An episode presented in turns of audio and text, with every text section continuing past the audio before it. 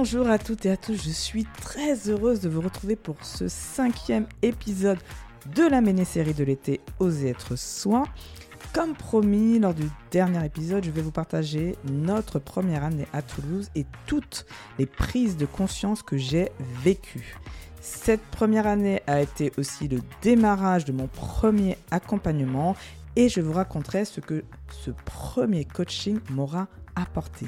Mais avant de commencer, je tenais à vous dire que je lance une nouvelle offre de coaching en septembre. C'est une heure de coaching avec moi pour vous débloquer d'une situation qui vous embête actuellement. Alors si vous souhaitez résoudre un problème lié à votre business ou avoir un partenaire pour vous aider dans une décision importante, alors contactez-moi ou retrouvez le lien vers l'offre dans le résumé de l'épisode. Bon, je commence. L'expérience dans l'entreprise de conseil a duré seulement 9 mois. Mais comme une grossesse, la délivrance, la délivrance a été certes douloureuse, mais tellement libératrice. Alors, on revient un peu en arrière. Quand j'ai commencé mon nouveau job dans cette nouvelle vie, j'ai décidé en parallèle de commencer un coaching. Donc, je sentais que j'avais avancé, bien avancé toute seule jusqu'à présent, mais cette fois-ci, j'avais besoin d'un peu d'aide et d'aller un peu plus de manière approfondie dans mon développement euh, personnel. Donc juste avant mon départ de la région parisienne, donc après ce que je vous ai raconté la semaine dernière sur le fait d'avoir travaillé l'ikigai, il y avait aussi des discussions que j'avais avec mon ostéopathe qui commençait à me mettre des petites graines dans mon esprit en parlant du fait que j'avais peut-être un fonctionnement différent. Donc, j'avais pas trop envie qu'on me mette dans une 15, mais euh, je me suis dit, bon, c'est intéressant, il me parle de HP, donc haut potentiel, d'hypersensible, de zèbre. Bon, je communique pas trop dessus parce que peu importe de savoir si je suis dans, dans cette catégorie ou pas, ça, ça, ça c'est pas quelque chose pour moi qui est essentiel. Mais par contre, ce qui est intéressant euh, quand on, on, va lire un peu des lectures sur ce sujet-là ou qu'on écoute des conférences de personnes qui sont spécialisées dans ces domaines-là, c'est de surtout comprendre qui nous sommes et surtout comprendre notre mode de fonctionnement. Donc ça, c'est quelque chose qui, qui m'a aidé euh, avec l'accompagnement à comprendre mon fonctionnement et savoir qui je suis. Donc, l'idée, c'est surtout de savoir au final, est-ce que mon fonctionnement est une limite ou une force et est-ce que quelle action nous décidons de faire ou non d'ailleurs, parce qu'on peut ne rien faire par rapport à ce fonctionnement. Est-ce que je décide de changer ou est-ce que je reste avec ce fonctionnement en essayant tout simplement de l'accepter? Donc cet accompagnement, il m'a permis surtout de mettre des mots euh, sur euh, des comportements que je pouvais avoir et que je ne comprenais pas forcément et que je ne savais pas non plus expliquer à mon entourage. Prenons l'exemple, un exemple. Il y a faits des fois où en fait euh, je ne comprenais pas et j'étais vraiment on peut dire, à côté de la plaque. Et donc j'avais des réflexions du type, je comprends pas qu'une fille aussi intelligente peut être autant à côté de la plaque. Et moi-même, je ne savais pas, donc euh, ça, c'était pas bon pour mon estime de soi. Donc, euh, je vous rappelle qu'on ne dit pas aux gens des choses sur leur être, parce que ça diminue leur estime de soi, et ça peut faire une graine bien négative qu'on traîne comme un boulet pendant des années. Donc, évitons de faire des feedbacks sur l'être, mais plutôt sur le faire des feedbacks négatifs, bien sûr. Ce que j'ai euh, compris, en fait, en travaillant et en, avec mon coach, c'est que j'étais à côté de la plaque, mais dans des, dans des situations bien précises. Euh, c'était surtout dans les situations, par exemple, où on essayait de me faire comprendre, vous savez, les petits trucs, les allusions, les subtilités. Dans une boîte où c'est euh, très politique, parce que plus on monte dans la hiérarchie, plus ça devient politique. Et, et, là, les gens, ils se disent pas les choses, en fait. Donc, ils essaient de faire comprendre, etc. Et ça, je pipais rien. Jusqu'à présent, j'avoue que j'ai du mal avec euh, le côté trop politique pour moi. Je pourrais jamais faire de la politique à cause de ça, je pense, parce que je ne sais pas trop lire entre les lignes. Mais par contre, si on me dit les choses de manière directe, je comprends très bien et je peux mettre en action et je sais ce qu'il faut faire. Donc ça, c'était un exemple juste pour vous montrer à quel point on peut, fait, on peut être euh, voilà, euh, jugé comme intelligente et à la fois euh, être complètement à côté de la plaque. Et justement, les gens, en fait, ne comprenaient pas, ils pensaient que je faisais exprès. Alors que non, c'est vraiment que mon cerveau n'était pas câblé comme le leur. un autre exemple, par exemple, il y a des personnes qui me disaient qu'elles ne pensaient rien Et moi, je comprenais pas, par exemple, que c'était pas possible. Je, disais, ah tiens, tu penses à quoi? On me dit, bah rien. Je dis, mais comment ça c'est possible? C'est pas possible.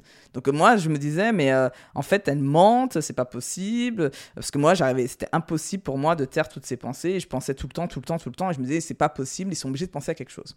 Donc là, c'était. Et c'est vrai que ces deux exemples, en fait, où c'est des petits exemples, il y en a plein d'autres, mais c'était juste pour vous dire qu'en fait, il y a des choses où c'est juste du décalage, en fait. Donc quand j'ai été consciente, en fait, de, du décalage qui pouvait exister, avec les autres, dans la communication notamment. Donc ça, ça, m'a permis deux choses. La première, ça m'a permis d'être plus bienveillante vis-à-vis de moi parce que je me flagellais en me disant que c'est pas normal que c'est que je je, je, fais pas d'efforts que je devrais aller faire attention et, je pouvais être très très dur vis-à-vis de moi parce que je sentais que j'étais des fois à côté et de comprendre aussi euh, que les autres pouvaient penser différemment aussi. Ça, ça a été le deuxième point. Et donc ça, ça m'a permis de lâcher prise sur les comportements des autres et de devenir plus tolérante parce que j'avais tendance à être euh, du style mais je comprends pas qu'ils pensent comme ça, je comprends pas qu'ils font comme ça, c'est tellement évident. Et, en fait je comprenais pas que ce que je pouvais moi percevoir parce que peut-être que je connecte plusieurs choses en même temps euh, pour moi était une évidence, je voyais le mur, je me disais mais attends mais il voit pas que le mur, il voit pas le mur. Et donc euh, je me disais mais tout le monde ne fonctionne pas comme toi, est-ce que tu vois? Ben les autres ne le voient pas, est-ce que les autres voient? Peut-être que toi tu le vois pas. Et c'est juste en être conscient pour pouvoir mieux communiquer aussi avec l'autre. Donc ça, ça m'a aidé énormément, notamment avec dans la relation avec euh, les autres.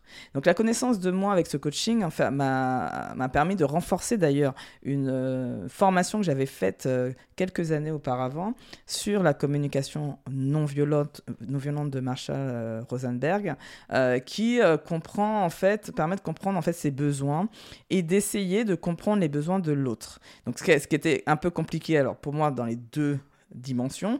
À la fois, euh, ben, je me suis rendu compte que ben, j'avais du mal à comprendre ce qu'était un besoin euh, et je n'exprimais en fait compte jamais mon besoin. Derrière, il y avait une croyance que j'ai dû travailler qui était que quand on a des besoins et qu'on exprime nos besoins, ça fait un côté égocentrique, narcissique, euh, où on pense qu'à soi petite croyance en passage qui est arrivée je sais pas où et donc qui fait que euh, ben je alors déjà ça il fallait l'accepter puis après euh, de savoir une exprimer une demande liée à son besoin puisque qui ne demande rien n'a rien. Ça je l'avais bien cet adage mais par contre je ne savais pas comment faire ma demande puisque je n'étais pas capable de faire de comprendre mes propres besoins donc ça, c'est un point. Et après, donc quand on commence à comprendre, à savoir faire pour nous-mêmes, c'est de comprendre l'autre.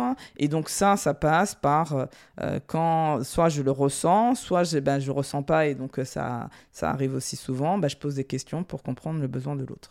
Donc tout ça, ça m'a permis aussi de, de, de, monter en conscience sur un certain nombre de choses au niveau des besoins, au niveau de l'autre, de la tolérance, de l'écoute, de plein de notions de cet ordre-là.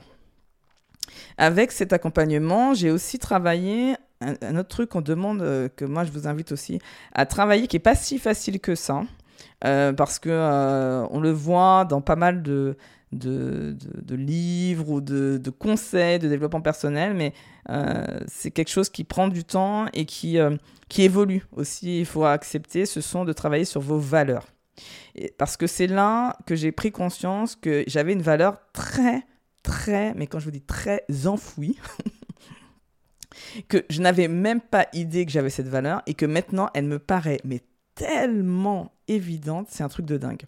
Donc la valeur que j'avais et qui a fait que d'ailleurs tout, je, je, vous donner quelques exemples, tout ce qui s'est passé après comme difficulté dans ma vie professionnelle vient beaucoup de cette valeur, c'est la valeur liberté. Donc par exemple, je vais vous donner un exemple, j'étais souvent en colère, par exemple, quand ma hiérarchie me disait que je devais rester sur 6 jusqu'à 16 heures, ou si j'arrivais après 10 heures, il fallait poser une demi-journée. Et les gens ne comprenaient pas, ils me disaient, mais Fabienne, en même temps, c'est tes horaires, en fait. Euh, tu, tu, arrives avant 10 heures et tu repars après 16 heures. C'est quoi ton problème, en fait? Pourquoi tu te prends la tête? Mais en fait, le fait qu'il y ait une règle de cet ordre-là m'insupportait. Euh, je ne comprenais pas parce que moi, par exemple, je me disais, je comptais pas mes heures, je travaille dur et on prend la tête parce que, par exemple, je voulais aller chez le médecin et donc j'arrivais deux heures euh, après. Et là, il fallait que je pose une demi-journée parce que euh, j'arrivais après 10 heures à cause des embouteillages parisiens et qui fait que j'avais le temps de trajet. Et donc j'avais vraiment tout ça, ça en fait compte avec du recul je me disais mais c'était pas grave mais en fait, c'est parce que ça touchait ma valeur liberté et je voulais, j'avais vraiment à cœur de gérer mon temps comme je voulais. Je n'avais pas envie de rendre de compte à qui que ce soit. Et donc paradoxalement, chez L'Oréal, je pouvais à peu près faire ce que je voulais. J'étais hyper engagé, donc mes chefs ne me fliquaient pas. Néanmoins, je sentais quand même des fois qu'il y avait le regard des autres quand j'arrivais un peu retard. Mais peut-être avec du recul, je me dis que tout simplement parce que c'était tellement rare qu'en fait, ils me regardent en disant tiens, j'espère qu'elle n'a pas un problème. si je leur avais demandé, peut-être qu'ils m'auraient dit ça. Mais en tout cas, je me sentais un petit peu obligé de faire un peu, je sais pas si vous vous rappelez le, sketch de Florence Foresti euh, où elle arrive avec la balafre sur le, visage et elle fait comme si elle est là depuis, euh, depuis 7h30 euh, du matin, qu'elle est arrivée avant tout le monde. Et puis en fin de compte, elle, vient d'arriver à 11h, du, 11h du, du matin après tout le monde, mais elle arrive avec son dossier sous le bras et faire comme si elle est là depuis longtemps. Donc j'étais pas au point de Florence Foresti, mais un peu comme ça parce que je sentais, j'avais peur du jugement de l'autre et j'avais peur que ça soit mal perçu. Alors, ce qui s'est passé, c'est quand je suis arrivé dans la boîte de conseil dans laquelle je pensais, je pensais avoir plus de liberté, ça a été l'inverse. alors, déjà, non seulement les plages d'horaire étaient étendues, mais en plus, il fallait être tout le temps sur site. Il n'y avait pas de télétravail possible. Donc là, je suis tombé de ma chaise parce que là, je, moi, je savais même pas qu'il y avait des boîtes encore qui faisaient pas de télétravail. Donc maintenant que le Covid est passé par là, ça nous paraît complètement euh, euh, un monde euh, d'il y a 20 ans, mais néanmoins, il faut savoir que ça existe encore aujourd'hui, des entreprises qui ne veulent pas le télétravail, et ils ont peut-être leurs bonnes raisons, mais en tout cas, moi qui avais connu le télétravail euh, chez L'Oréal, je ne comprenais pas que ce ne soit pas possible aujourd'hui euh, dans l'entreprise dans laquelle j'étais entré. Et donc, euh, ce que la direction ne savait pas à ce moment-là, c'est que, et moi-même d'ailleurs je ne le savais pas, c'est qu'ils avaient touché malheureusement une corde hyper sensible. Donc je ressentais beaucoup de colère et tout m'agaçait je n'avais pas encore compris que bah, c'était tout simplement parce qu'ils avaient touché une de mes valeurs. Donc c'est une chose à savoir. Si vous devez retenir quelque chose par rapport à ça, si vous voulez véritablement connaître vos valeurs, rappelez-vous les choses qui vous agacent et qui vous mettent en colère. Une valeur, c'est quelque chose qui est très très important pour vous. Donc, si vous voyez qu'il y a quelque chose où à chaque fois que vous voyez ça, par exemple, euh, des gens irresponsables ou euh, des comportements qui ne, vous, qui ne correspondent pas à, par exemple, quelqu'un qui tire la gueule et que vous, vous êtes quelqu'un qui aime être dans la joie, dites-vous ben, peut-être que vous avez une valeur qui est liée à ce comportement qui qui vous, euh, qui vous énerve, qui vous agace, qui vous met en colère. Donc euh, pensez à ça. Un, qu'une valeur, c'est quelque chose qui est très important pour vous. Et une façon de détecter vos valeurs, c'est de voir ce qui vous agace et qui vous met en colère. Si euh, vous êtes dans une entreprise et que vous n'avez aucune valeur en commun, parce qu'on n'est pas obligé d'avoir toutes les mêmes valeurs, mais au moins quelques valeurs en commun, au moins une ou deux, ça serait pas mal. Et si vous n'avez aucune, alors là, il faut vraiment se dire que ça peut poser problème et qu'il faut se poser la question si on est dans la bonne entreprise. En tout cas, tout ça pour dire que quand j'ai pris conscience quelles étaient mes valeurs, j'étais capable de savoir l'environnement qui me conviendrait le mieux. Donc, dans à, partir de ce moment-là, j'ai compris que dans mon, mon que pardon, mon environnement idéal, c'est quand je pouvais gérer mon temps comme je voulais. Je rêvais aussi d'avoir un espace dans lequel j'apprendrais tous les jours et je m'ennuierais jamais. Je voulais exprimer ma créativité et mon leadership. Et donc, quand il a fallu prendre une décision, et donc que c'est un peu plus tard, parce que je vais raconter l'histoire, mais en tout cas, quand il a fallu prendre une décision, c'est tout naturellement que je me suis orienté vers l'entrepreneuriat. Donc, nous voilà en mars. Les bruits commençaient à circuler dans les journaux et euh, que les écoles allaient fermer mi-mars. Une semaine avant le lundi 16 mars, le lundi 16 mars c'est le jour où les écoles ont fermé. Nous sommes arrêtés le mardi 17 mars où tout le monde a été confiné, rappelez-vous. L'inquiétude commençait déjà à monter une semaine avant, il y avait de l'angoisse, euh, l'angoisse d'être enfermé qui était bien présente. Et j'étais la seule dans l'agence, je me suis vite aperçue à avoir des enfants et je sentais que ça allait être un peu compliqué, d'autant qu'un de nos dirigeants nous explique qu'il n'y aura pas de télétravail possible et que... Euh, mais par contre, effectivement, nous ne savions pas, je crois, euh, que nous allons être tous confinés. Pour le coup, c'était que les, les, les, écoles. Et donc, je lui ai dit, mais comment je vais faire? Il m'a dit, on verra ça plus tard, mais pas de télétravail. Donc, euh, je me disais, bon, dans ma tête, en fait, je me disais, mais je crois qu'il n'a pas bien compris ce qui est en train de se passer. Mais bon, je dis rien.